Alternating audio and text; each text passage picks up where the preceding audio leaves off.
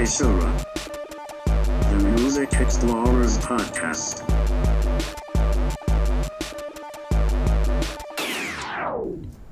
All right, welcome to Say Shura. I'm Elaine. And I am Scoop Magoot. Scoop Magoot. Um, so we have a different sort of episode that we're bringing to the table today. Um, I had the idea a few weeks ago to, you know, I was talking to Scott. I'm like, "Wh- why don't we read a book about music?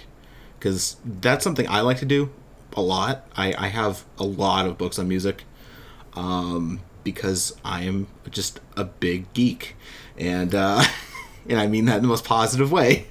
But uh, anyway, we, I, I, basically the first book. I think it was the first book I texted you. Right? It was like you were just like, yeah, let's do it.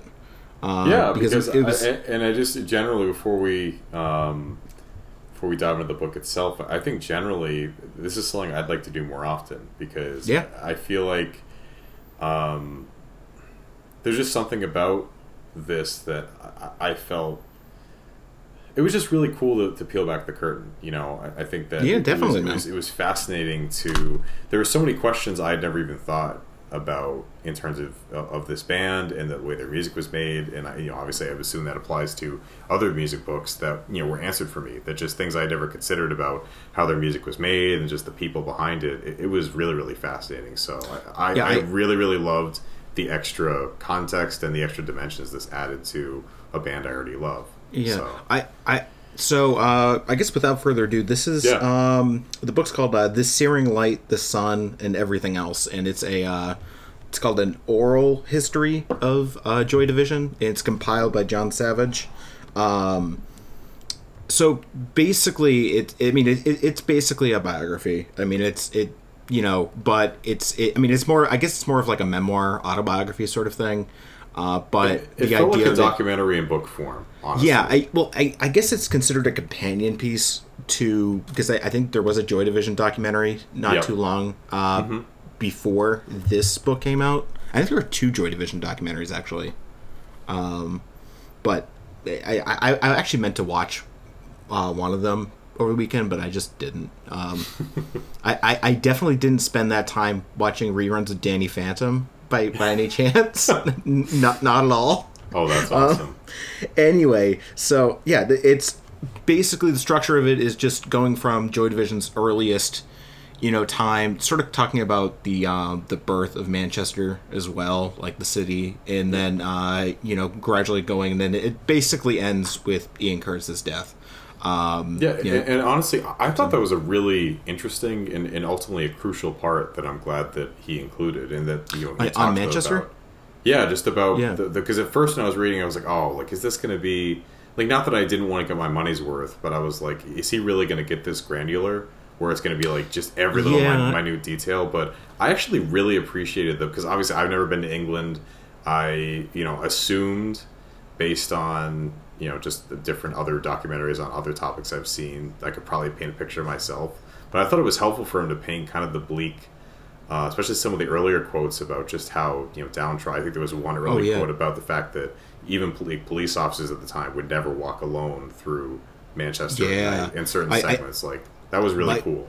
my mind went to Bernard Sumner's. Um, I think his little.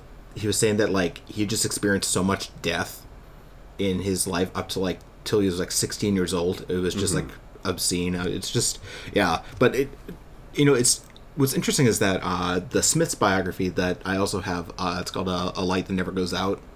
Um, also has like a few chapters dedicated just to Manchester as well, uh, because it's just such a relevant topic in a way. Like you know, it's I I, I mean I, I I guess it's not um, unknown knowledge. Sort of this idea that you, you know, kind of like the whole nature versus nurture debate that like your surroundings influence you to a certain degree. Yeah, exactly. Um, and I think there were some early quotes where they said, you know, they never intended to make a soundtrack for Manchester. Manchester. They just it just kind of, you know, I mean, you- you're a product of your environment to some degree, and Yeah. it just they kind of just absorbed the you know what they lived in, which I thought I think it makes a lot of sense once you read these descriptions and listen to their music. So yeah, Yeah. I thought that was cool. So yeah, it's uh, it, I, like we said earlier, you know, it's compiled of basically just interviews with all of these, you know, all the people involved with Joy Division, you know, all the band members, um, their manager, uh, Tony Wilson from uh, Factory Records, uh, just a couple of fans. Like it, it, it's a big swath of people, and it's sort of all organized chronologically. Um, so you know, personally, that part of it, I, I think is is kind of a double edged sword, just because like I, I, I like hearing it right from the person's mouth in a sense, but um, it, it like the way you, you sort of had to get used to the way people spoke. And while a lot of people in this book are predominantly from Manchester, there's still a lot of like, uh, like like sort of um, sentence structure that is kind of awkward and it's so it just like for me like I, i'm used to like sort of getting into the groove of reading and just fl- like you know just driving that truck as far as it goes. Whereas like this felt like there were constant stops on the way and pauses um, which is I, a very minor note and it's it's to be expected you know when you have uh, a book like this. It, Yeah. it, it just it would just throw me off every so often but uh, once i started getting really into it like once um, you know what once they changed their name from warsaw to joy division i i, I was really really headstrong like or headstrong i was I, I was headlong into it Yeah, Um, for, for sure. You know, I think uh, for me, I think my slant with that would be there were some um, interviewees that obviously, I mean, I thought all the band members had a lot to offer. Obviously, basically, the people. I think the further you got away from the core group of people involved with the band, I think that it started to get a little mixed. Like some of the, like especially Yeah. people who were, who were classified as I think witnesses wit- wit- or yeah. whatever. Like some of them had a lot to offer. Some of them had some really cool quotes. Other people, it just they it was a little boring. They were more focused. Uh, they're more focused about their own particular spot in the story versus kind of how that. And obviously, it's not their fault. They just you know ask questions. This is where I was. Uh, like I thought the little segment about um, the guy who designed, I think the early factory logo Oh, or poster. Peter Like, yeah, that, that was Yeah. an interesting excursion, but at the same time, it was like, okay, but this isn't like this isn't super relevant. Yeah. There were moments like that. Like it was cool, but it was like, okay, but I, I mean, I, I'd rather learn more about the gig. You know, I'd rather hear more about that. But yeah I actually, see I, I I- i personally get like really turned on by like that that type of stuff like i i, I love the whole musical community type of thing Mm-hmm. and uh, I, I especially love graphic design for music and i mean we're, we're talking about i mean in this book in particular we're talking about some of the most iconic you know album covers of all time sure. so Yeah, I Um, mean, I I think when it it was them talking to the band about the cover, but I, specifically, I remember that moment stuck out to me where he went into great detail about like designing an early flyer for Factory, you know, Factory Records. I was like, okay, Yeah. this is this feels a little long, but I actually, like I said, I really enjoyed. Um, I mean, first of all, I just I love how British people speak. Like I, I love kind of the the slang and the yeah like that. Okay, right. I could just I could- yeah, I, could- I could hear that. You know, whenever the, and I liked the slightly different voices and pers- perspectives. But specific, what I really liked is how well um, John Savage wove together quotes from people about kind of the same topic. I thought he did a really good job with that. I thought that he was able to either extract quotes or maybe, you know, I mean, he said he interviewed these people around the same time. I assume he interviewed them separately, but it felt like he he was able to get pretty hand in hand, um, you know, companion quotes about the same topic on a lot of a lot of aspects of the story, you know, the narrative he was yeah reading. and I really mean, liked it- that. it- it's i I mean to be fair it's it's not like it's it's a um it's, it's not like it's like the kennedy assassination where it's Sure. like nobody's sure of like Sure. what, what the true narrative Yeah, is no, for, for But, sure. Yeah, that's you know fair. yeah it, but but I, I i get you like it is I, he definitely organized it very well like yeah, exactly. there, there were certain parts where i was like wait should this be here and then like i would read the section further and it would like really click in like a really Yes. nice way like he, had, he had just a way of making these things dovetail in ways you wouldn't expect um you know i yeah you go ahead I was gonna say, like in some ways, you know, part of me thought um, that this. I guess I took myself out and thought about what it would be like to put together a book like this, and I was like, well, I mean, it might be kind of easier than writing you know, just if he wrote an autobiography. But Ah, in, in some ways, yeah, and yeah, in some ways, I was like, well, maybe not because yeah, technically he's not necessarily writing anything, quote unquote, but he still had to pour over, uh, you know, he, he, hours he had upon. a little. I, I remember. I remember seeing one section that actually had his his him in it, like Yes, him actually he- saying something. Yeah, he, he quoted himself for some Yeah. something or other. But yeah, he had to pour over hours upon hours of interview recording and their notes, and then he had to organize them, and, and it, like that. That seems like an insane undertaking. Yeah, oh my and God. I think he did a really great job. Just transcribing a Mancunian accent, like alone, Yes, is is just yes. like, oh my god, that I like that that that's a Herculean task right there. Yeah, exactly. exactly. Um, So I, l- l- l- let's just get into some thoughts because I, I, I took some notes um, and I thought we would just kind of go through them, you know, go through each of ours, see where it brings us. I guess. Yeah, yeah. So I had um, I had three overarching takeaways that I was interested in. I, I don't Okay. I don't know if you want to. Maybe we could we could alternate it. We could riff on it. I don't know. But the, I, the, the, I, I, I had like um, j- just sort of a couple of things that came out to me, but then a couple of quotes as well. But Okay, yeah. You know. So I think the first thing for me, and again, this kind of goes back to um, what I said earlier about the, the questions I didn't even know uh, to ask, or the things that I never know that I, I would be interesting for me to learn or would add to it. Um, I, I was kind of obviously they you know, they had their earlier years and they're doing their EPs and whatnot where they were still like a local band and whatnot. But I guess I Yeah. never realized how much of an immediate success they were once they released Unknown Pleasures.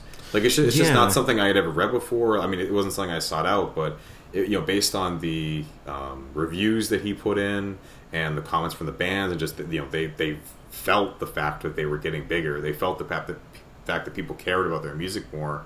Um, I don't know if why, but part of me thought to some degree they were a cult band all the way through, and obviously they still operated within a relatively niche genre. You know, they weren't they weren't really like a synth pop band or like you know top of the charts necessarily, but Hmm. it was really interesting to read just how like they really took off.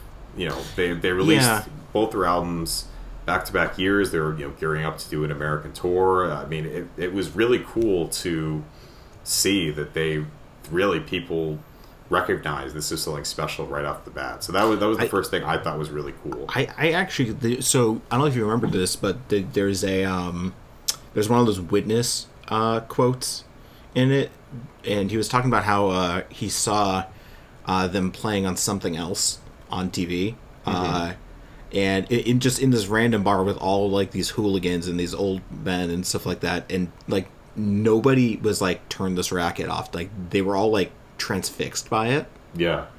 which is just really cool. Like it's it's not it's not every day you come across something like that. Uh, You know, Yeah. especially especially back then when like you know there there there was kind of a line between like you know being like a hoodlum kind of Yes. being like a being a quote unquote proper member of society. Yeah. Uh, also, that have you ever watched that something else um, video footage?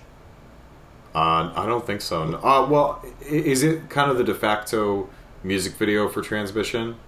I, it's it. I think it's just it's just them playing live. Yeah, I, I think Um, I think the music video that you know the official one they uploaded it was that. Oh, I think okay. I, I I think so. sure. If But so, then I- I, have. Yeah. Oh, yeah, because I was I was watching that the other day and just like, holy shit! Like, Yeah.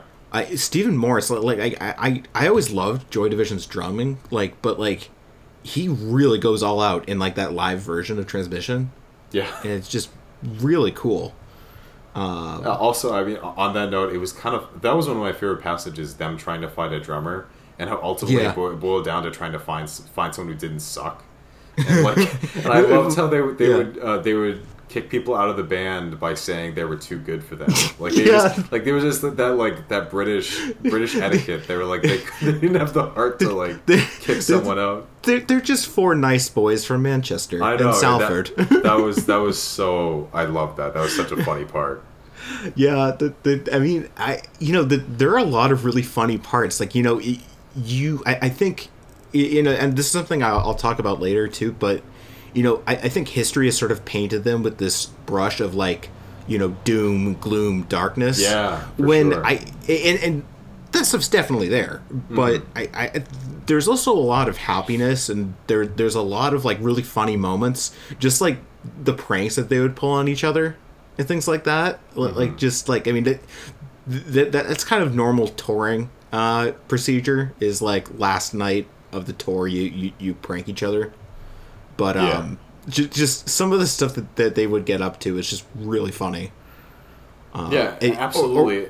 actually uh, sorry uh go ahead but i, I just want to talk about this one bit because Oh, i no, just no, found go- it Go ahead. Yeah. so funny uh, is when they were talking about how they were when they were recording unknown pleasures how they got that that like hi-hat sound out of uh but by by using aerosol spray Oh, yeah. but but but it was Stephen Morris doing it, and it was it was it was bug spray. So they basically like almost killed him he Yes. kept Oh, spraying was- it in just like in a closed area. that was really funny. I, I love all the passages where he was super annoyed, like when they had to um, uh, call him back at like two in the morning to re-record the Oh, the drums yeah. for. And he says every time he listens to "Love Will Tear Us Apart," um, he just he gets super fucking annoyed because he Yeah. remembers how like they called him back. Um, Oh man, see that like that's probably my favorite part of of any music book is is hearing about the making of a piece of music. Yeah, Um, ex- exactly. And, and the it's note before, fun. before you you mentioned that anecdote, uh, I mean, it- again, it goes back to the central.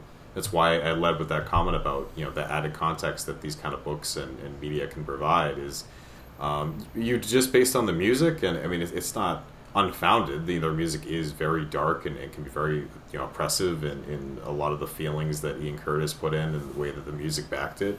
But it, it is interesting to learn. I mean, they, they were people. You know, I, I mean, I think I knew that he was Ian was married. He had, he essentially was a family man to some degree. Obviously, it, it really spiraled. It really spiraled out of control after a while. But I mean, a little bit. but like by by all accounts, you know, at least when they first started, they were really really normal dudes, and they, um, and I, I guess if I could just add, you know, I guess part one, one B or one A to what I was going to say about you know unknown pleasures is I, I was really surprised that they didn't like unknown Yeah. pleasures. Like that was a really interesting revelation. The fact that everything that the everything that they described what they didn't like about the record and what the the producer um, yeah, but, but Martin Martin Hannett. yeah, thank you. I always forgot his last name, but the what he brought to the table. I mean, everything that they were complaining about. That's what I love about Unknown Pleasures. So, Yeah. and it, it's funny how, um, you know, I, I- I don't. I mean, I don't, I don't know. Nowadays, we don't talk about like going to the studio having a, a producer as much as we do in the past. Maybe like once all the documentaries get made about this wave of albums, you know, us growing up with, we'll see how important the producer role has continued to be. But I feel like that, you know, he's kind of the unsung hero. Is that I? Oh, I- yeah. I, I wonder what Joy Division would have been, or what Unknown Pleasures would have, because none like the early Joy Division stuff that was more punky. You know, in their Warsaw days, it's not celebrated nearly as much as Unknown Pleasures. So Yeah. I think that he deserves an enormous amount of credit. Yeah, it, it, it sort of reminded me of uh, George Martin's role in the Beatles, kind Yeah, of. Yeah, absolutely. Of, of just that, like you know, uh, he, he, like Martin Hannett's in a way, he's, he's kind of like the fifth member of Joy Division. Yeah, for sure. Uh, e- even though like it, it was interesting that like he just he had such an iron fist about it, apparently. Oh yeah, he did not give a shit about their feelings. Yeah, at which all, is, which is kind of which so strange. Like it's Yeah. it- it's I don't know because like it- it's it's not like he's directing the sa- he wasn't really directing the sound like immediately in a sense like it was more like when it came to like post production and things like that yeah, that that was my like it, it was almost like he was like proofreading the album yeah, like exactly. in a way and he just managed to make it just you know and he did the same thing with closer too and Mm-hmm. he, both, both times all of the band members were like what the fuck yeah, but Just- I mean, at the end of the day, I you know we don't really have a basis of comparison what it would sound otherwise. But I think he was right. I think whatever he Yeah. had in his, his head ultimately produced some well fantastic I- albums.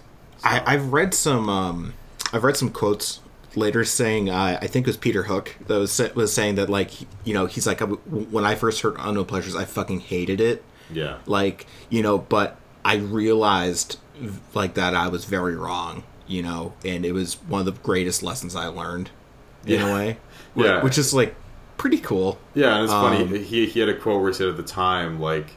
You know, obviously, you know, the, the the fans love it, public love it, critics love it. We were just like the dumb fucking musicians who made it. Who you know, we, we were we were wrong. We were out of our minds. Like it was it was, it was fun. they knew that, and you could tell they were. I mean, I think that they were trying to paint the narrative of what happened then. I think obviously since then they you know at least have grown to appreciate it, if not Yeah. you know fully you know fully remove that bitterness of what could have been. But I mean, yeah, I, I totally get that. Is that based on you know, if I didn't know what what Jordan, you know, if I'd never listened to Unknown Pleasures or Closer, I definitely would have en- envisioned a different band.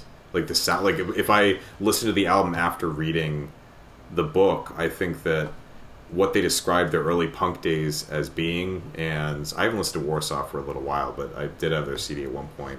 I don't think I would have pictured the same band, so I can totally see you know the, the vision and the sound that they had for themselves being totally changed. I mean that that would definitely that would definitely throw me for a loop. Bits and pieces of it, like, when uh, Yeah. when Curtis gets really loud in uh, transmission. Yes, Like that's fair. You know, that that sort of reminds me of it a lot. I mean, I, I I've I've said before, "Leaders of Men" is probably my favorite Joy Division song. So, Mm-hmm. uh, you know, just that type of old stuff can be really, like, I, I it's definitely a little more balls to the wall, but it's not like it's uh, like, I, I I think it's another case of like us being at this point in time where like hardcore punk kind of came like after Joy Division in a way. Because like you know the, their idea of punk was you know like Iggy Pop like cutting himself on stage and shit. Yeah, and, which is cool which is you know pretty badass like in a way. Uh, Yeah. but and, and they definitely came up in, in kind of the, the nexus point for a lot of different styles because I mean there were Yeah. multiple points where people reference them as like metal and doomy and stuff like that. I think because to them, like just how new it sounded and how impressive and just the atmosphere, I think it, I could totally see it sounding like an extension of kind of the darker notes they were hearing from the heavy metal scene. Um, Yeah, so I, which, I, I think um, it. it oh Yeah. go ahead yeah no, I, I was basically oh. just going to reiterate what I, I said. So Oh, okay, because Yeah. I, I was going to say, like, my, my first point that I wrote down here is that um, there were a lot of references, uh, sort of positing that Joy Division is an ambient band yes, in a way. Yeah. Which I, I, I mean, like the the the the structuralist music nerd in me is like no, but uh, but but I I, I really I, I see what they're talking about. Yeah, like how there's like and you can feel it like down to the lyrics that you know because it the, they're they're not trying to show something concretely i guess. It, it's it's all very like touch and feel kind of. Like it's it's very um uh I, I, I guess kind of blurry in, in the way that they're presenting certain things. Like, you know, eh, there were multiple instances of, of Ian Curtis saying that, like, his lyrics were more not really telling a specific story or making a specific point, but but more trying to surround one single feeling or moment, kind of, uh, which I, I found really cool. Um, you know, that, like that's something I wish I could do more with my writing. Uh, you know, I, I I mean it's just actually to go on the note because my, my second note is kind of um, Ian Curtis's uh, writer writing influences because the um, near the end of the book uh, I can't remember who it was but there was a woman who was mentioned Ian Curtis as, as using like inner space um, which is a really interesting term because he was a big fan of J.G. Ballard who coined the term inner space um, you know about like a decade prior Yeah. uh, you know, talking about uh, the new wave, or wh- what we call now the new wave of science fiction, where like he, instead of going out into space and you know finding all these aliens and shit, you know, Ballard did the exact opposite and turned inward into the human psyche, and ended up making some stuff that's you know basically prophetic a, in a, in a in a very real sense if you if you ever read it. Um, and you can you can really feel a lot of that with Ian Curtis's lyrics. yeah, Uh, e- e- even from an early on stage, like like I've been listening to like Leaders of Men like all this week, and just like it, it's such an interesting track lyrically. Um, I mean, I, I think they all are in a way. Uh, yeah but and I, I think kind of like a, a sub a subplot of, of this book is just how many interesting you know bands and, and, and films to a lesser degree but certainly novelists and books that I kind of came away with thinking I, mean, I have to check these obviously a lot of them I, I heard of before or something. Yeah, I mean, Phil K. Dick, William yeah, S. they've, they've been they've been on my Yeah. I, I shelf for what have you for a little while. They had collected at some point, but It's just funny, like those are like three of my favorite writers. So Yeah, it's just but- it's just really interesting. Yeah, Um, it, it's cool that you know they were. Um, it, it just it felt like he had his finger on the pulse of that kind of scene because obviously they were you know contemporaries of, of Joy Division or at least you know much more contemporary than where we're standing now, and I, I think it it speaks to where he stood as a, a lyricist and just a, as a person and kind of informing his personality that he really was a very well read, you know, introspective. Um, yeah. person, I, do, and I actually so um, if you ever get the chance, there's I, I I I keep dropping this book. It's called uh, "Rip It Up and Start Again" by Simon Reynolds. It's about post punk, and Mm-hmm. I, I don't think I don't really think they talk about Joy Division a whole a whole lot in it. Uh, strangely enough, but interesting. I do remember how how much they were talking about Ballard and Philip K. Dick and Burroughs actually because uh, a lot of post punks were just like really into those books, um, which is just really interesting. Yeah. Um, That- like- I mean, it might just be because they, you know, a lot like-minded folks, you know, like the same yeah, but thing. but but, but it's, it's not even but- like like they were like you know like, like, you could just say oh Manchester, but like we're talking about like post punk bands from all over the place. Sure. You know we're we're, we're talking about like you know even people from um, you know like America. You know Pere Ubu from uh, Ohio. I I don't know necessarily they they read those books, but like you know there's it, it's just it's just interesting how much these writers had an effect on this generation uh, and and how much we don't really think about it.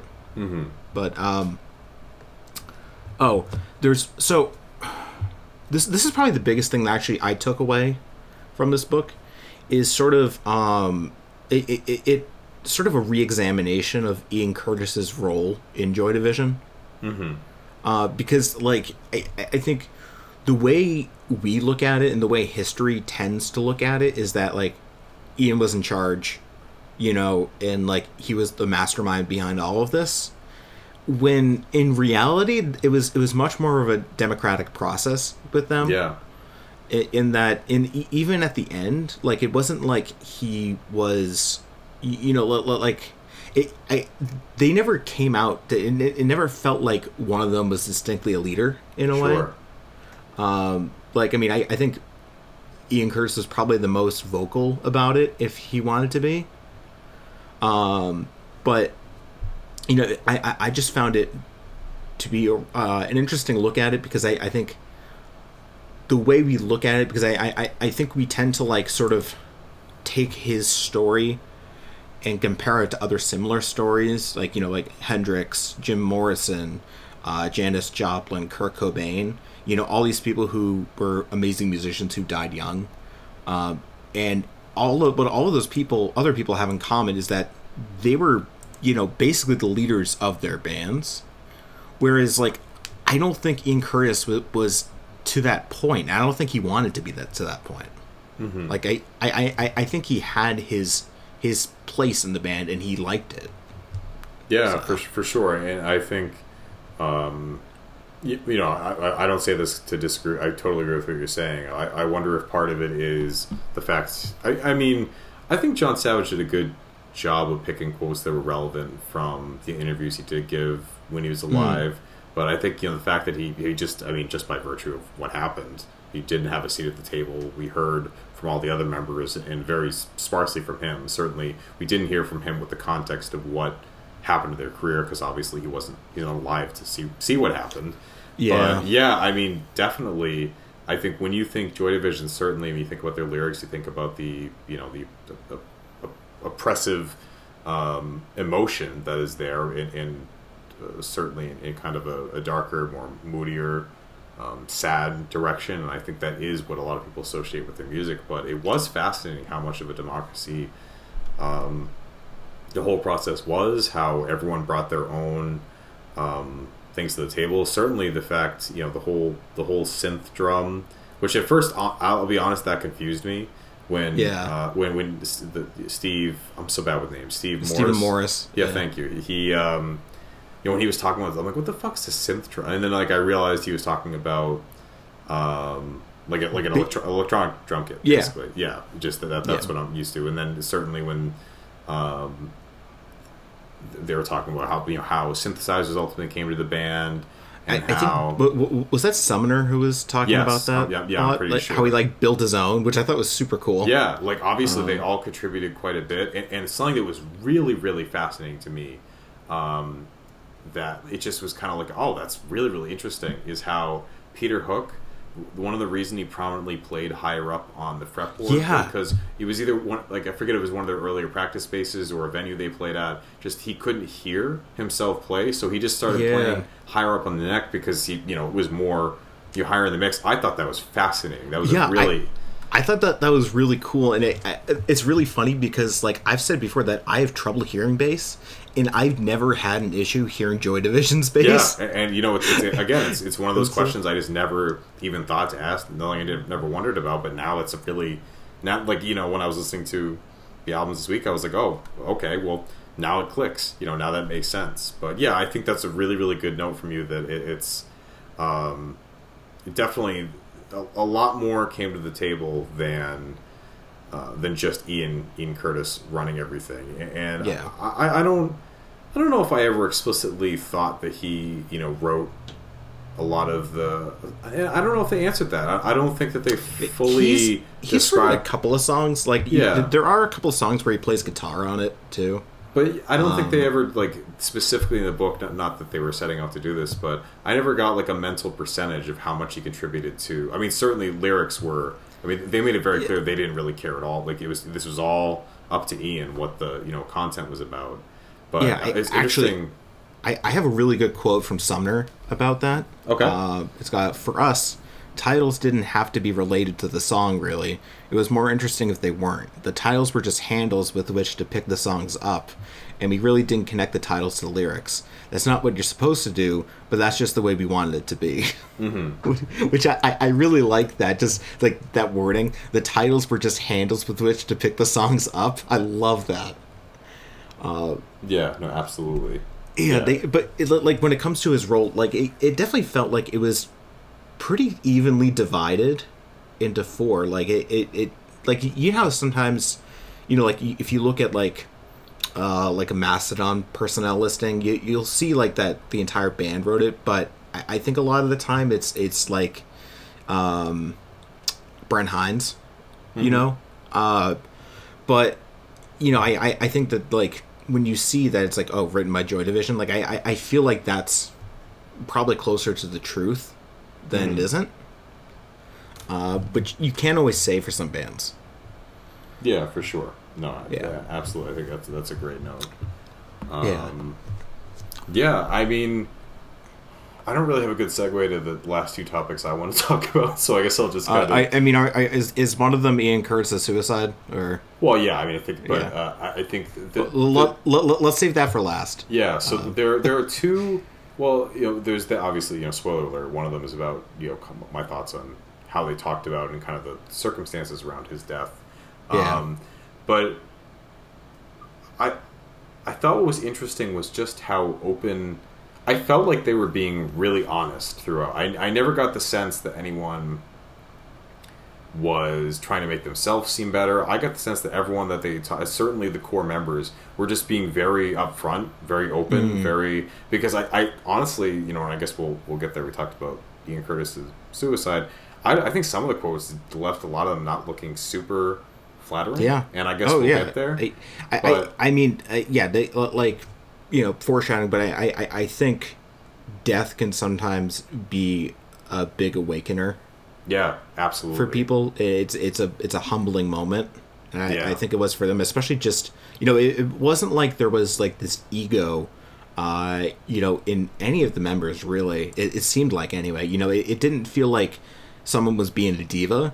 Like Mm-hmm. they, they all were just really good friends. You know, after a while, and so you know, just to have one of your best friends just take his own life, you know, it, it's just like horrifying to think about. Yeah, absolutely. Um, um, I, I I guess we might as well just talk about it now. Well, I, I had I had one other Okay. you know, kind of about the honesty. All right. The other thing, and you know, I would say honest in a good way and in a bad way. The bad way, you know, we'll get to it about the suicide. In a good way, which I actually I was a little pleasantly surprised they tackled it was kind of the the Nazi problem that's been kind of the Oh, un, the, un, the unspoken topic of Jordan because you know obviously that's something that they moved away from later in their career, but earlier on, as they talked about, people just thought they were a, a Nazi far right band, you know, a- and uh, it was actually interesting. There was a comment about I forget who said it, but um, the way they dress, it, it kind of Yeah. always seemed like a very simple, almost like like you know, like they were trying to look like you know German teens or whatever. But it was yeah, funny like, how like ki- kind of a uniform. yeah, exactly. Sort of. And it, it was funny how um, they talked about how dressing like your prototype, you know, your typical punk was actually expensive. And they used to literally go to like discount army, sto- you know, like army discount Yeah. stores to buy like. So they, I don't, he, I don't think he directly said it, but he said like they were kind of dressing like real punks because they that's all they could afford. Whereas like when they tried to dress like you know what everyone thought of as punks, they're like, man, I can't afford to do this, and it's kind of Yeah. interesting that perspective. Um, but yeah, I, I appreciated the, the the way in which they tackled and the fact they were willing to talk about the fact that you know they used some straight up Nazi imagery and and you know obviously they were called Warsaw and Or just the fact that Joy Division, like just the name, comes from a novel about Nazis. yes, Or- yeah. and I, I mean. I, I believe them when they say it, it. Frankly, it was just something that they were interested in. They were morbidly curious about it, and Yeah. it seemed I- punk I- and intense. Well, I you know I, I think some of it has to do with you know um, kind of like that generational gap because like if you think about it like they're like the first generation to not have lived through World War II. Yeah, exactly. It was you. Uh, they were they were in their earlier twenties, and it was you know, Yeah. they were thirty years removed. So yeah, Yeah, and, and I I think when you're not a witness to something like that, I, I like like I feel like there's always this act of rebellion um, that always kind of shows up, you know, in every Yeah. generation. You know, talking about the events of the previous generation, and I I, I don't I don't think that anybody uh, in those circles, you know, like you know who who sort of took up some of this imagery. Like I they, they mentioned very offhandedly uh, Siouxsie Sioux from uh, Siouxsie and the Banshees, who Yep. she apparently wore like a Nazi armband on TV or something like that. Mm-hmm. But I mean, th th there were also other examples like um, uh, David Bowie's Thin White Duke, you know, Yep. for example, like. The, the, there are a ton of examples of it, but it, all I have to say is just like, I, I think it was more of a not necessarily a fashion statement, but more like a rebellion statement. Yeah, Like, I- exactly. I, I, I don't think it was meant to say, "Oh, we, we support the Nazi Party." It's more like, you know, this is this is imagery that can provoke people, and that's what we want to do. Yeah, exactly, and that, that's why I appreciated. You know, this came out in 2019. Obviously, you know, conversations about Nazis Yeah. kind of brought to the forefront nowadays. So they could have. That's what really easily, bugs me about it, be- be- because like, you know, we, it- it's just weird that like, in today's day and age, you know, if you pull something like that, your life is basically ruined. But like, for some reason, these guys can just get away with it. Like, I, I just the double standard I don't get. But Well, I mean, I, again, I, I think it's how it's you know like there are some yeah, but know- uh, and I I would argue that too. But you know, try telling other people that today. Sure, yeah. I mean, like, I guess, you know, just speaking for me, there are some, you know, NSBM bands that are very much talking about the white supremacy and, you know, Aryan race Yeah. and all that bullshit. But I, I I'm more I- talking about like like sort of um like sort of how like Slayer you know use like their the, the Oh, eagle yeah. logo comes from like the Nazi like eagle Yeah. but like they've sort of redid it in their own style like it's like I I because I I, I mean I, I I don't want to go on to this too much but I I just I firmly believe that the symbols that we use are always up for interpretation you know because like the, I mean just historically just look at the swastika which was once you know a symbol of enlightenment you know in India and it was just turned like at an angle and became something entirely different yeah, and Yeah, I think so- that that's kind of where, you know, like I guess in a way that's where I'm coming from with Yeah. this is I think given the current climate, I could have seen them, you know, I was curious if they were going to talk about it because it, Yeah. given, given how things are, are sitting nowadays, The- but they tackle it head on and we're very honest. Like, yeah, like, They- like you they, said, we just they, we- they were just very they were very humble about it Yeah, Like, and they said, you know, mature. Yeah, it was interesting. They were like, you know, we, we never gave it a second thought because obviously we knew, we knew we weren't Nazis, but then obviously once we realized that this was something that was, you know, uh, affecting our careers and just in general with the way it was being interpreted, they changed it. You know, to an, obviously because Joy Division is a you know is a, a reference to that Yeah. time. But still, I mean, I, I thought I just I commended their honesty in that regard, and I commended them just you know saying, yeah, this is a this is. I felt like they gave a really true, honest, you know, overarching portrait of the band. Like I, I I didn't leave this book thinking of like I didn't have any questions in my head. Like I wonder why they didn't cover at least none that come to mind now.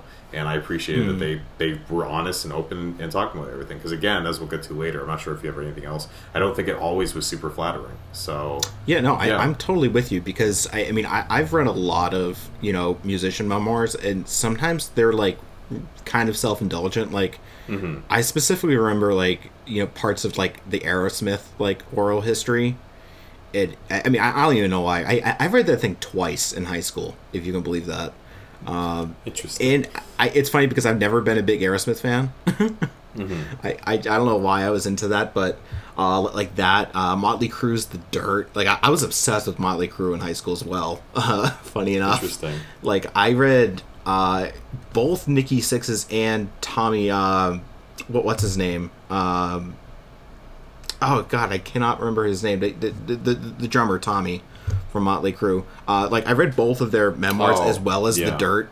Uh, Isn't like- just Tommy Jones or, or is it uh, Tommy Lee. I think it's just Tommy Lee? Yeah, that's Yeah. it. Yeah. Um, yeah. So just, but like a lot of those guys like had some ego to them, and it was just like not fun to be around and to hear from them sometimes because they they would just yeah it just didn't look good. But like I, I feel like these guys like have gone like it, it feels like they've sort of been to hell and back in a way. And I, I think in a sense they they really have like literally been to hell and back.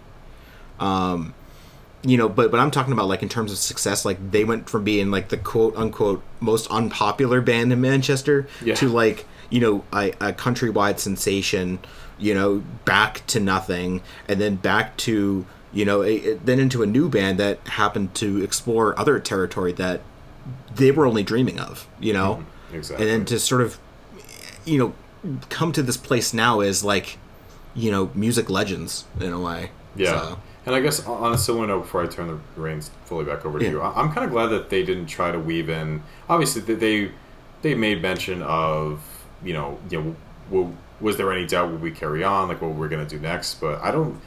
Uh, I mean, correct me if I'm wrong. I don't even think they said the words "new order" in They in the book at all, Yeah. and I appreciated that they really did cut it off. You know, this is the end of this story.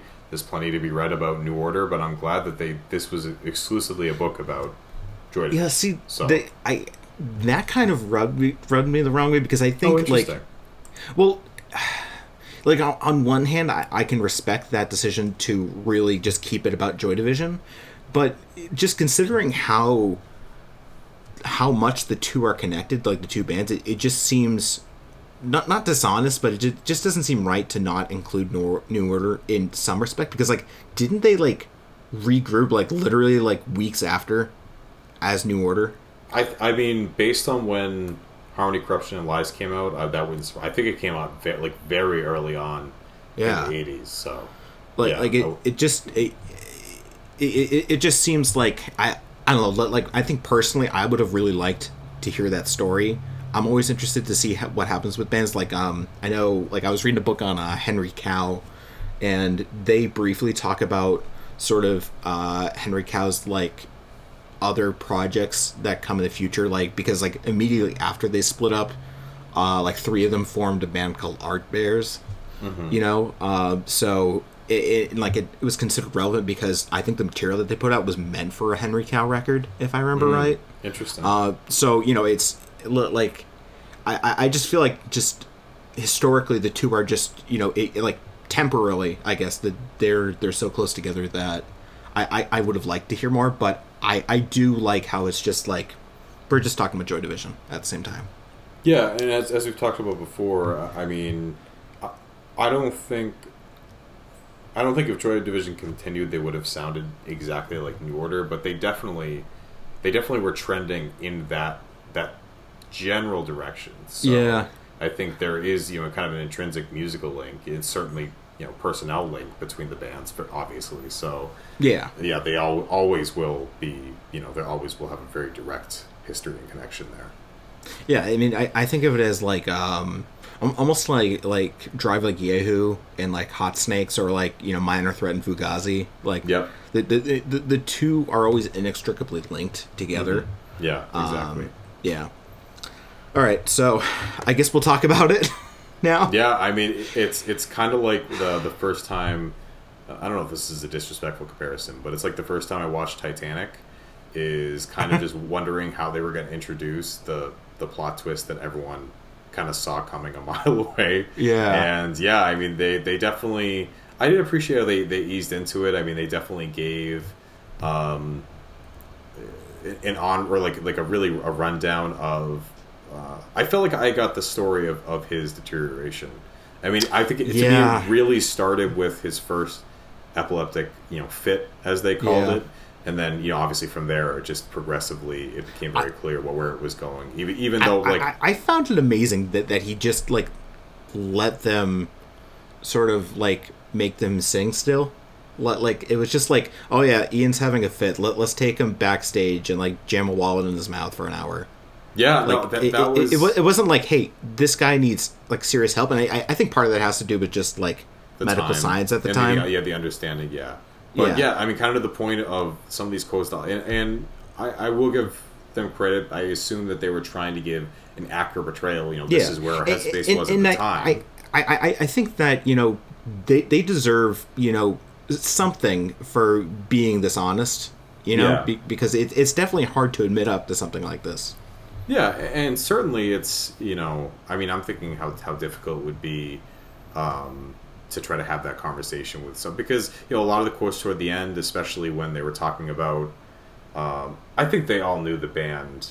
I mean, even just reading this, like as as a reading this as you know, so many years down the line, it was clear that the band was either going to end with him killing himself, or they just like physically were not going to be able to tour anymore. I, I mean, Yeah. you you could not create a worse scenario for an epileptic than kind of the situation they were in Yeah. at the time. Like it just it's kind of crazy to think that they thought. I mean, again, it's you know where they were with um, you know with medicine at the time, obviously with the understanding of mental health at the time, but it was crazy the way they talked about like the fact that this first suicide attempt they, they went on to perform their gig either it was either later that day or the day after they just yeah, you know took over the I- I think they yeah they, they they broke him out of the hospital. Yeah, just to play. ag- And I and we said, oh, but they only did he only did two songs, and they were slower songs, so it was okay. And it was like, what? Excuse me? Like this dude just tried to kill himself. Like, Yeah. wow. It, it was yeah. It, it was pretty callous at times. Yeah. Um, so, what really? I mean, that, that's the thing. Like, like the last thirty pages or so of of this book is really tough to read at times. yes, for sure. Uh, just because of how in depth they went to it, and but what I think what really bugs me about it is is how I, I don't know if you noticed this that like everybody has their own theory on why he did it. Which to me is I don't know if this is where you're going with this. To me, I, I think it's pretty. I think it's pretty obvious. And- again, I know I'm, uh, we're reading it with all the evidence now, but like I don't know what theory there is to have. I mean, look at the lyrics he was writing. Look at his, know, I- situation. Look, They- look at ev- look at every aspect of his life, and I just don't. I don't think I it's really. see. I, I, I, I see where you're coming from. I, I guess the only part I don't agree with is the lyrics because I, I feel like lyrics like I think artistic forms can like I, I art often expresses you know the unconscious a lot, but that doesn't mean it can only do that. I, I get.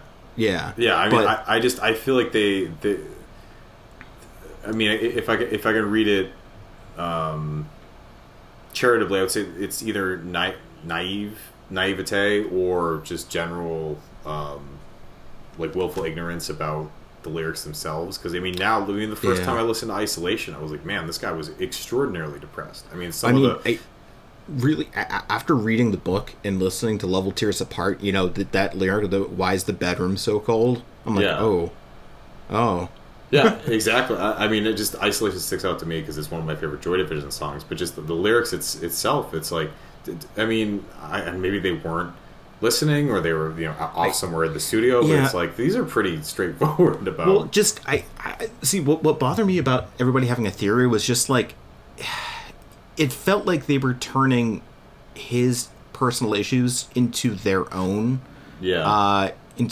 not their own gain in a way but just like i mean I, I- I guess everybody kind of needs you know some explanation for that type of thing and i, Yeah. I, I think just given how not open he was about his you know about his struggles um i i think it's i think it's just kind of you know par for the course that something like this would happen that like they would have to theorize all these different ways i, I just found it to be I, I don't know it just it, it just rubbed me the wrong way and I, Yeah. I guess just because as someone who has been in that situation before it just it's like like no matter how much you try to tell somebody what is going on inside you, it won't work.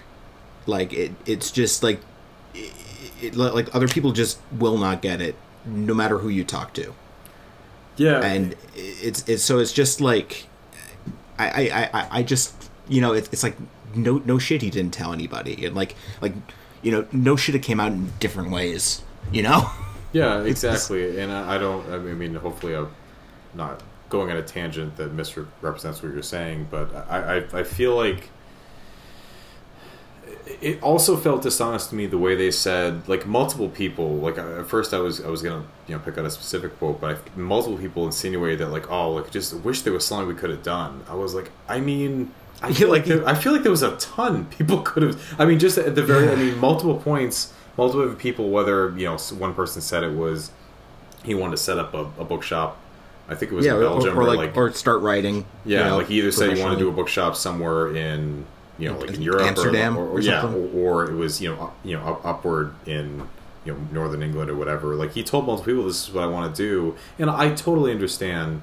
You know, again, these are people who are in their early twenties. They are really breaking out. You know, first U.S. tour. I understand why they wouldn't want to dissolve the band. Yeah, they, I mean, they're, they're also young people, and Yeah. therefore they're they're very stupid, just like Yeah, all young people, Exactly. So don't, including don't- ourselves. Don't, don't want to, you know, too harsh necessarily, but at the same time, I think, I think it was clear that the the band was going to end one way or another. Just because Yeah. I, I don't see how you think that, you know, taking that obviously they would have had to have flown there. They, you know, they would have had. You know, a completely different environment. You know, the intensity of their life. Just th- that was a powder keg waiting to happen. And, Yeah. You know, at least, at least the silver lining is he, you know, passed away um, you know, at home, you know, they were able to have this the services they were able to have. I mean, it, I think he probably would have done it if they if they had landed in the U.S. It would have happened. It would have happened at some point. I So see. I, I yeah. I, I wonder. Like, I, I feel like something would happen, sure, but I don't know if it would exactly be that because like I I don't know. It just I, I get this feeling that like even back then, like American media, like American mass media, was just like complete cancer. mm-hmm. you know and then not to say that british mass media was any better but like it felt like there was a little more like elbow room a little more privacy almost. Mm-hmm. Whereas like I, I feel like if they just showed up in america like if, if they managed to make it like really big on like you know one of the talk shows i going on at the time like that that's like you know you, you- you're, you're having you- you're gonna have to hire security to like guard your hotel room which is like Yeah. did not seem like the vibe that they were going at at the time. Even though mm-hmm. they were like an extremely popular band just given sort of their circumstances as an independent act yeah, exactly. so yeah Um, yeah, Yeah, I, it- it- and I totally agree that it, it was, you know, regardless of you know, not not trying to shame anyone or put any blame on, you know, it, it, this is obviously Yeah. was an incredibly tough situation for everyone involved, and I do I agree that some of the, you know, you could definitely interpret you know them trying to find a theory or them trying to answer as because, I mean, this like that, was that- that- that's just grief you know like that Yeah. you're, you're, you're trying to you know posit the reasons you're trying to put things together that don't may not make make sense to you Yeah, and I feel like they all, you know, whether they think it or they believe it or whatever, I think they all, you know, wonder what you know, what could we have done differently? What what Yeah. actions what actions could we have done to prevent this from from happening, and, and it, it kind of is a you know just uh, again just a powder keg of um, of events that that led to what ultimately happened. Um, I will say in this part, and, and I kind of I understand why this probably was the case, but I felt like we didn't get as much about the. I mean, I hesitate to call it a love triangle because I'm, I'm not trying to trip. I'm not Oh, trying to trip. Yeah, I'm not trying to trivialize it. But I'm just you know that that that dynamic. Yeah, but, but Um, between Anna, uh, Debbie, Ian, and uh, what was her name? Annik. Yeah, and Yeah. I, I think part of it. I mean, you could tell in some of. Uh, there was especially that one quote where where his his wife was like, you know, like a, you know, a failing marriage wasn't like it, it, you could kind of feel the anger, the aggression, and obviously Yeah, in that Oh. answer. yeah. Yeah, no, what were you gonna say? I, I was just gonna say because I noticed this a lot even before we sort of got to Ian Curtis's like deterioration mentally. Uh, just Debbie Curtis seemed to really have her own way of of like how events happened almost. Mm-hmm. Like she seemed li- like I I, I mean if you noticed like specifically like John Savage noted which sections were actually taken from Debbie Curtis's memoir um it, and like you can kind of you can kind of tell regardless Yeah. it, it, it, it, it seems a little like you you you you have your version of history and everybody else has theirs Yeah, Um, exactly. it, it, it just seemed kind of bitter and like i i, I guess i i, I don't want to seem callous because you know I, I think to be in that position is is terrible you know to be i think first of all in like a broken marriage but second of all to be in a broken marriage with somebody who ends up taking their own life you know yeah, no, it- it's- and, and, it's just yeah Yeah, I assume he didn't. I mean, just based on the fact that she really was not in the book that much in comparison, and I think it's just because really she was a bystander for a lot of this, and I that's probably where Yeah. her bitterness came in is the fact Well- that you know she was at home, you know, keeping the family together. Ian was off doing, you know, doing his own thing, getting to live the the rock star dream. Obviously, I mean, we, you- we if you remember that there's that specific passage that they were talking about when they were recording closer that like how they described it as kind of like a boys club yeah, and the, and that like the, the one time they invited all their girlfriends over it, it was like a total disaster yeah, and how m- multiple moments, you know, the task was to keep you know Annik away from Deb. Although it was Yeah. interesting to learn. I mean, it was kind of an offhand comment that they didn't actually have. You know, it was an emotional affair and like an intellectual affair, not you know the kind of what people would assume.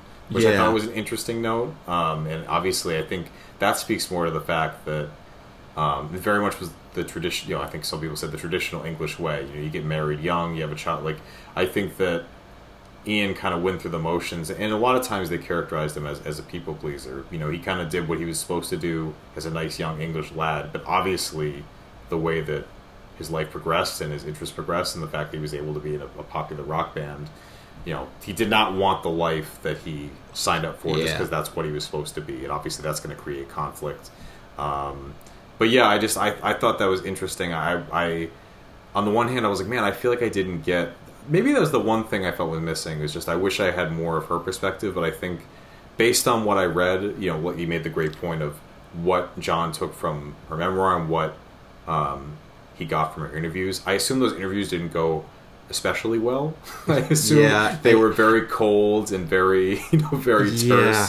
So I, I, I think you know because I, I've thought about reading "Touching from a Distance," which is Debbie's um, memoir, and I I just I don't know like, like I always have um, a little bit of umbrage with you know memoirs that are written by family members because it, like it it's never it, it's either extremely flattering or it's just appalling yeah, depending depending on which Like, you know how they yeah, their it- relationship with that person. Yeah, Yeah, exactly, and, and it just it never feels like it's it's as accurate a portrayal as sure. it, it could be.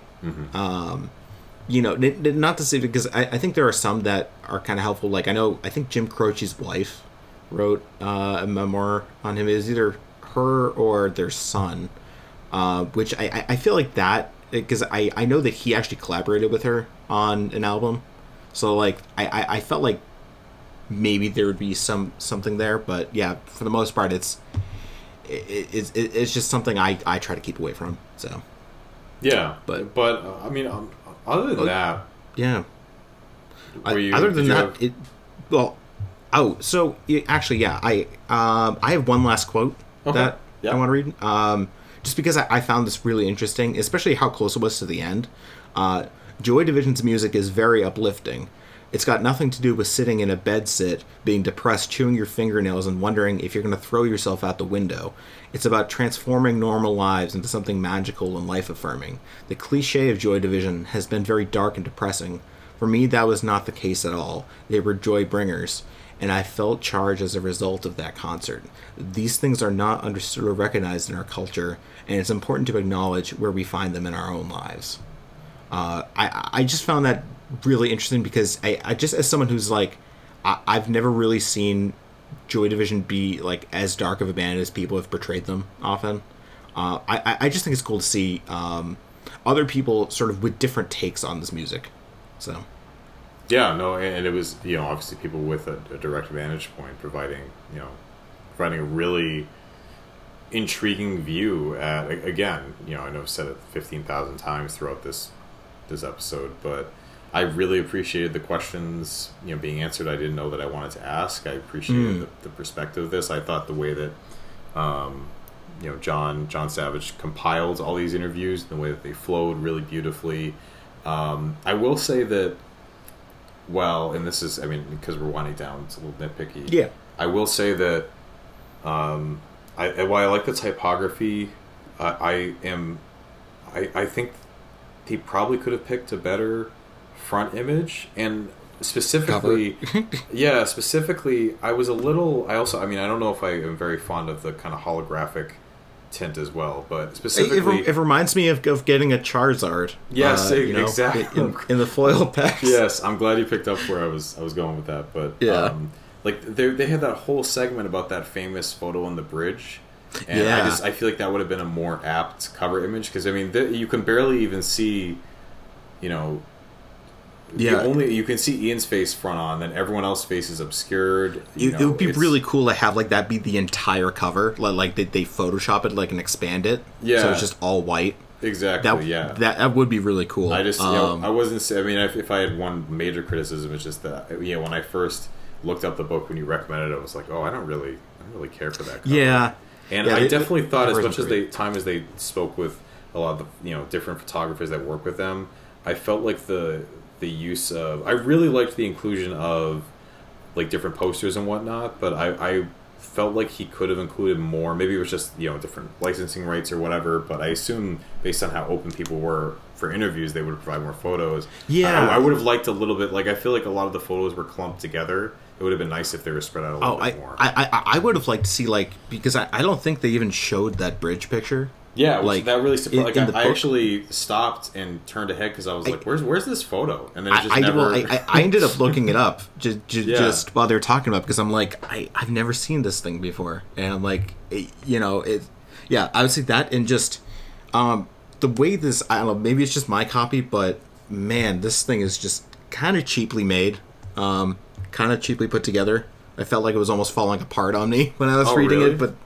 um well like I, could you hear that oh yeah, I could. yeah like like just, just like it's it always sounds like it's cracking on me and stuff like that and just like ooh Did, like did you get the hardcover or soft cover? i got the hardcover Yeah, I did Yeah. too. yeah Um, because it was it was the only one that they had um Yeah. on bull moose My- at the time uh, but My, my copy's not that bad, but I can. uh I Yeah. again I, I I think it's more my copy. Like my copy has like this weird like mark that I think is from the sticker that was on oh, it. Oh, mine does too. Yeah, I Okay, think that, that all right. definitely has to be what it is. yeah, I'm glad you because I was looking mentioned at that, I'm like, I paid thirty bucks for what? Yeah, for.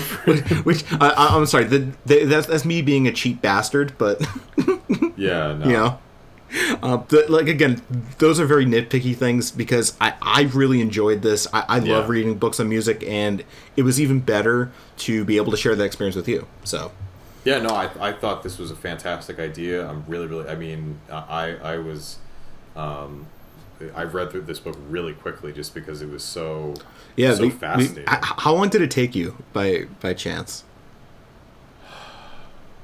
Gosh, only I mean less than a week. I would say maybe four or five days. I'm trying to think back.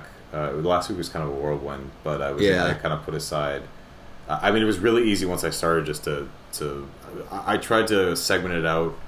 Um, you know, once you got your copy, I started reading it. I wanted to read at the same pace. I tried to make sure I read a, a uh, you know, kind of the uh, a, a portion that would allow me to finish it in time, and that really didn't even end up being an issue. You know, like Yeah. a daily, daily portion. I just kind of blew through those and and Yeah. really found myself enjoying. Because I mean, it's very. I've never really read a, a, a book. like- It really did feel like a documentary in in book form. You know, I don't I don't really read a ton of nonfiction, so I, I thought this was just really really.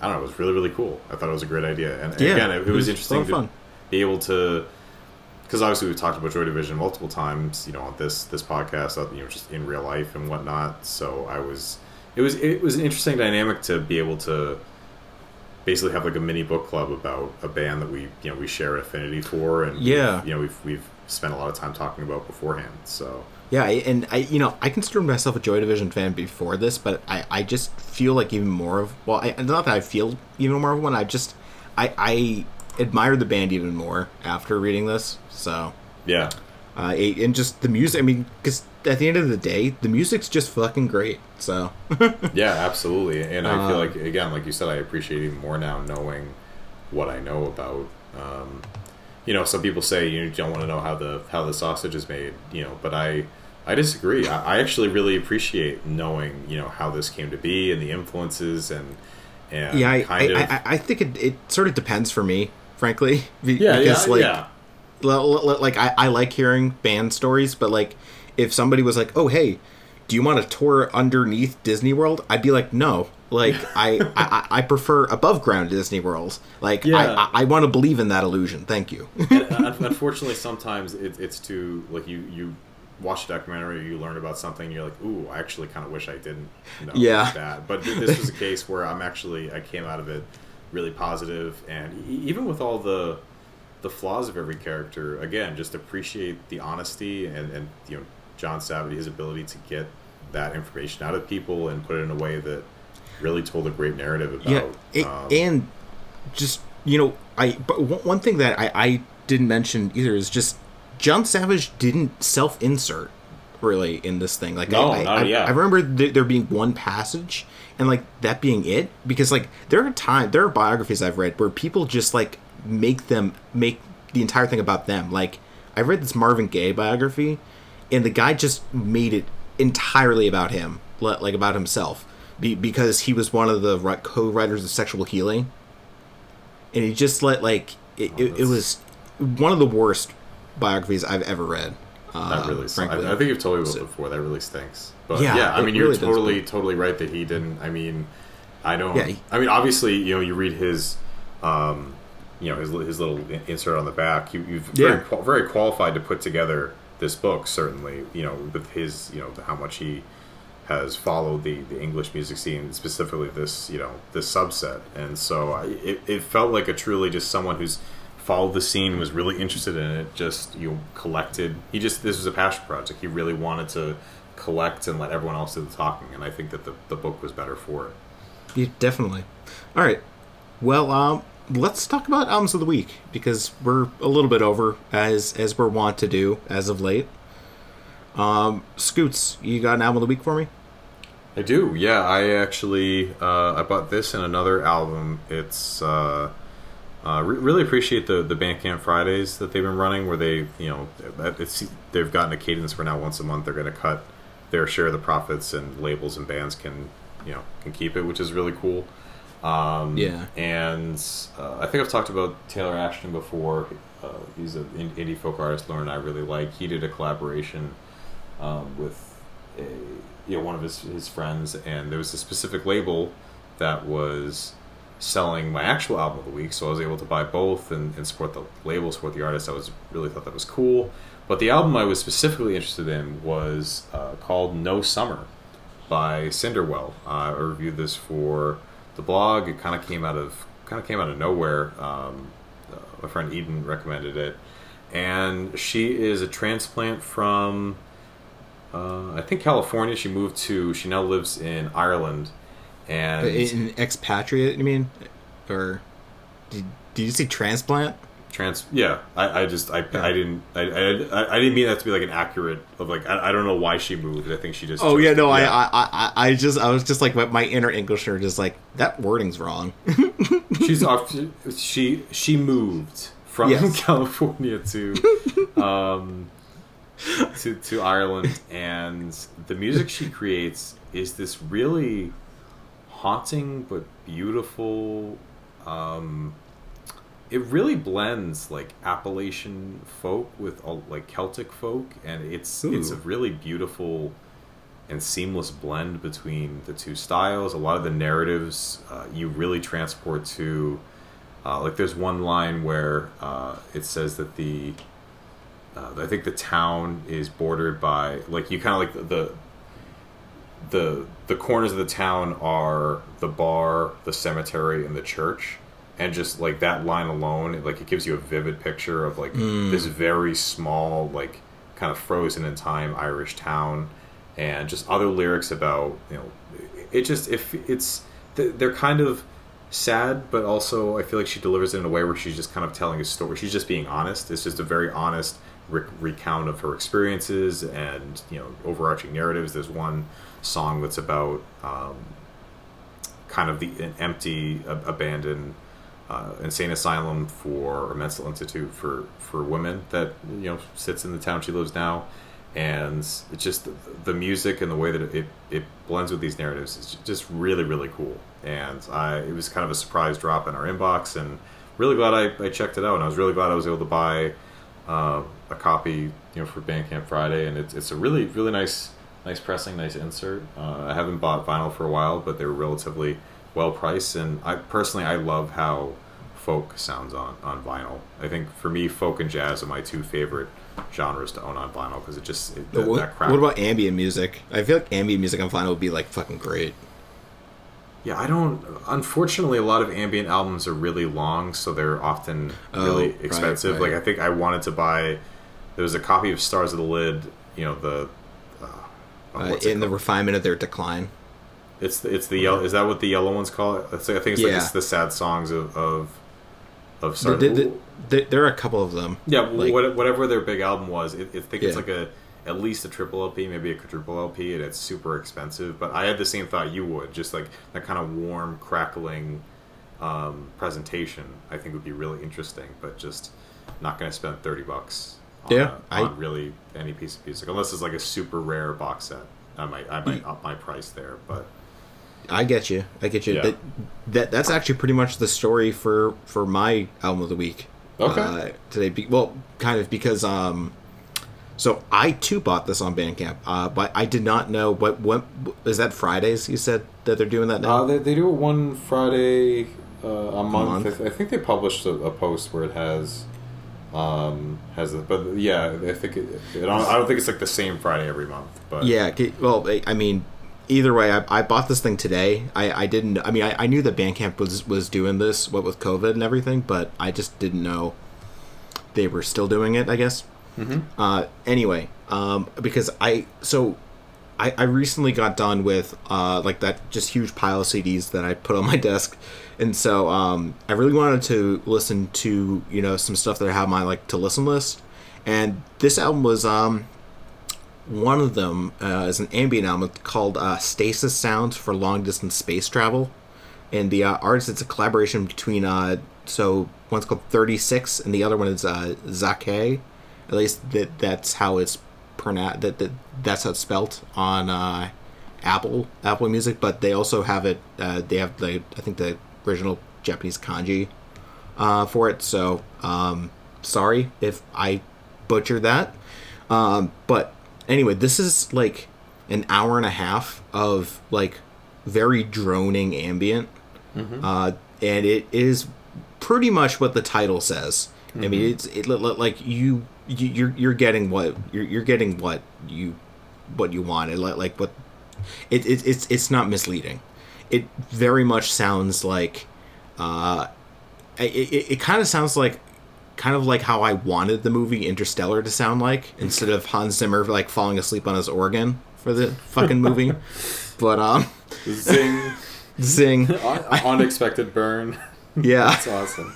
I, I'm- actually, I th- th- that that joke is actually from the Honest Trailers uh, thing for um, Oh, that's funny. for Interstellar. Yeah, like he, love yeah, they're that like just channel. like wait, this soundtrack featuring Hans Zimmer falling asleep on his organ. You know? but um, yeah, this is a beautiful, beautiful piece of work. I uh, I think by like the second track of it, uh, I was looking on Discogs for it, and they had like them at like thirty bucks because the, there's like a limited edition of like 300 Mm-hmm. and i ended up going over to bandcamp and they had them for like half the price Oh, nice. A- and you can buy directly from the artist so i'm just like yeah i'm, I'm gonna do that like and I, i'm not i really shouldn't have bought new music frankly but uh, because i don't really have the money for it but um, I, I really wanted to get this because i've been really wanting to buy more ambient music because th- this was just such a such a amazing listen. Um, like I, I had um I had Grouper's uh, AIA series on last night too, and it's just like there's something about ambient music that it's just so like untouchable almost. Like it, it, it, it feels like it, it's able to like surround you and like penetrate you in the most subtle of ways. Uh, and I just like I, I'm just enthralled by it, frankly. So, um, yeah. So again, it's called uh, Stasis Sounds for Long Distance Space Travel. The uh, the album art is really cool. It just totally speaks to what the album's going for. Um, yeah, Nice. Yeah, actually, it's funny because as soon as you said that, I was like, "This, this sounds familiar," and I, this has been on my radar for a little while. I think just based on, um, you know, just just what the album, you know, very very obviously probably sounded like based on the title Yeah. and the cover. It just seemed like something I really enjoy. So now I, I'm definitely going to give it a listen based on your definitely give it a listen. It, Yeah. it- it's it's a long listen, but it's it, it really it's so good. Like I, I was just like, you know, applying for jobs and shit while, while listening to it, and it was just like very touching and just like I I, I am a sci-fi nerd just all the way. Uh, so I like to be able to hear that kind of sound is just so cool for me. Yeah. Uh, it's it's like something I've always wanted. Like, it reminds me a little bit of um, like the first like three minutes of uh, Tangerine Dreams Rubycon of just like it has this atmosphere to it that it's just so unlike anything else, and it's just like you, you just kind of have to sit there for a moment and just take it in. I love that. So yeah, I will. I will definitely bookmark this because that. Um, yeah, That definitely it. You you pushed me over the edge. An album I wanted to check out anyway. Yeah, so. I- mean, uh, like mind you, it's it's not like it's eh, like again what what you see is what you get. Like it's it's not going to be like this groundbreaking ambient listen. Like you know, it's very like you know, I I I think there might have been some like reed instruments or something like that. in it. no, no, I'm I'm thinking trumpet. It must have been some brass, I think. But for the most part, it's just like you know, really like smooth synths and things like that. And like, like a lot of like low pass filter shit. And like it was just like but but I, I I don't mean that to uh degrade the album in any way. It's it's just like if that's the stuff you're into so. Awesome. yeah. All right. Well we've been going way over so uh this is goodbye for this week. All right, and thanks. You know, this is uh, you know I think we should revisit doing this in the future. Definitely. Another book that you know we think is worth talking about. So we hope you enjoyed it because I I certainly enjoyed it quite a bit. yeah yeah all right well thanks for listening All right. Bye. bye